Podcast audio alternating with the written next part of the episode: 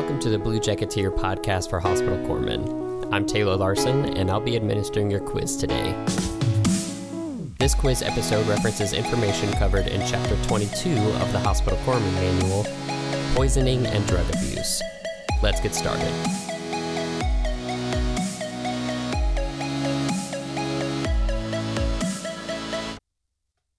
Question one. Prior to deployment, commands are strongly encouraged to consult with which group for medical intelligence and surveillance data? The Environment Preventive Medicine Unit. Question two.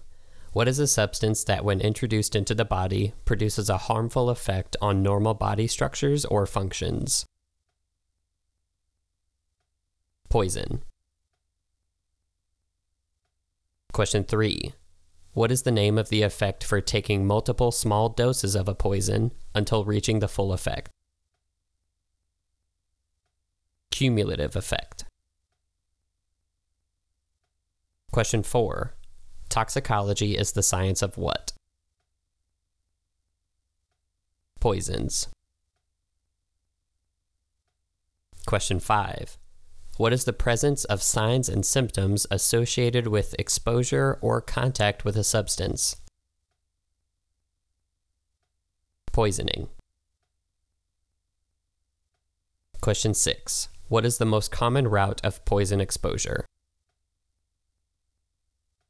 Ingestion. Question seven. Victims of poisoning from which type of substance may complain of a strange taste and have lips, tongue, and mouth that look different? Non-corrosives. Question eight. What is the preferred method of emptying the contents of the stomach if the substance is not caustic or a petroleum distillate? Emetics. Question nine. When should an H M administer a neutralizing solution by mouth to a patient suffering from an acid or base ingestion?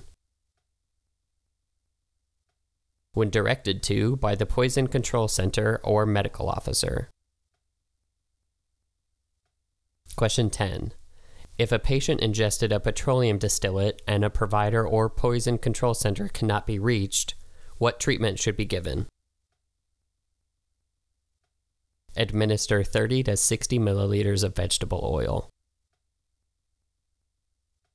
Question eleven. Signs and symptoms of food poisoning usually appear within how many hours of ingesting contaminated foods? eight. Question twelve. What is the most common exposure route to toxic substances in the Navy?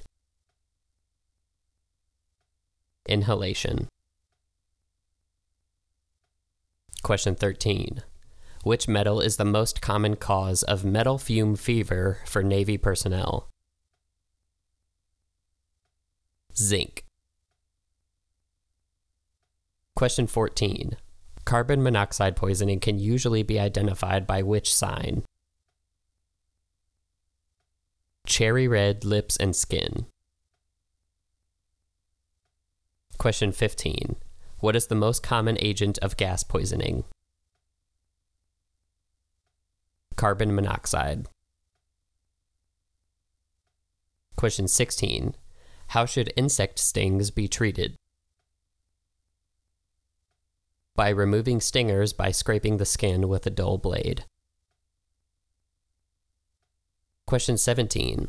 What is the concentration ratio of epinephrine that should be administered in the event of anaphylaxis? one to one thousand. Question eighteen. What is the usual dosage of epinephrine for adults with a severe reaction to an insect envenomation? zero point five milliliters. Question nineteen. What is the epinephrine dosage range for children? zero point one to zero point three milliliters. Question twenty. What venomous creature is identified by a red hourglass on its abdomen? The black widow spider. Question twenty-one. What venomous creature can be identified by a violin-shaped marking? Brown recluse. Question twenty-two. What physical characteristic easily identifies pit vipers? The head is much wider than the body. Question twenty-three. How many puncture marks will a pit viper bite typically leave? Two. Question twenty-four. Question twenty-four. What is the goal of first aid for an envenomated snake bite? Reduce circulation. Question twenty-five.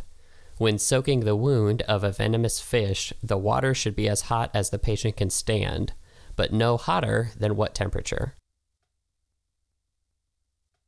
one hundred fourteen degrees Fahrenheit. Question twenty-six. How will a narcotic abuser appear during withdrawal? Disturbed, agitated, and restless. Question twenty-seven. How are benzodiazepines normally classified?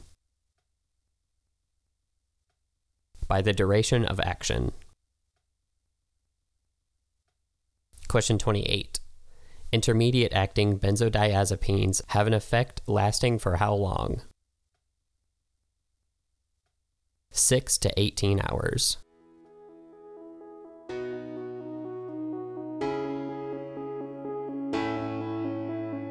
That's all for this session. Remember that Blue Jacketeer is the most trusted source for your Navy-wide advancement exam preparation.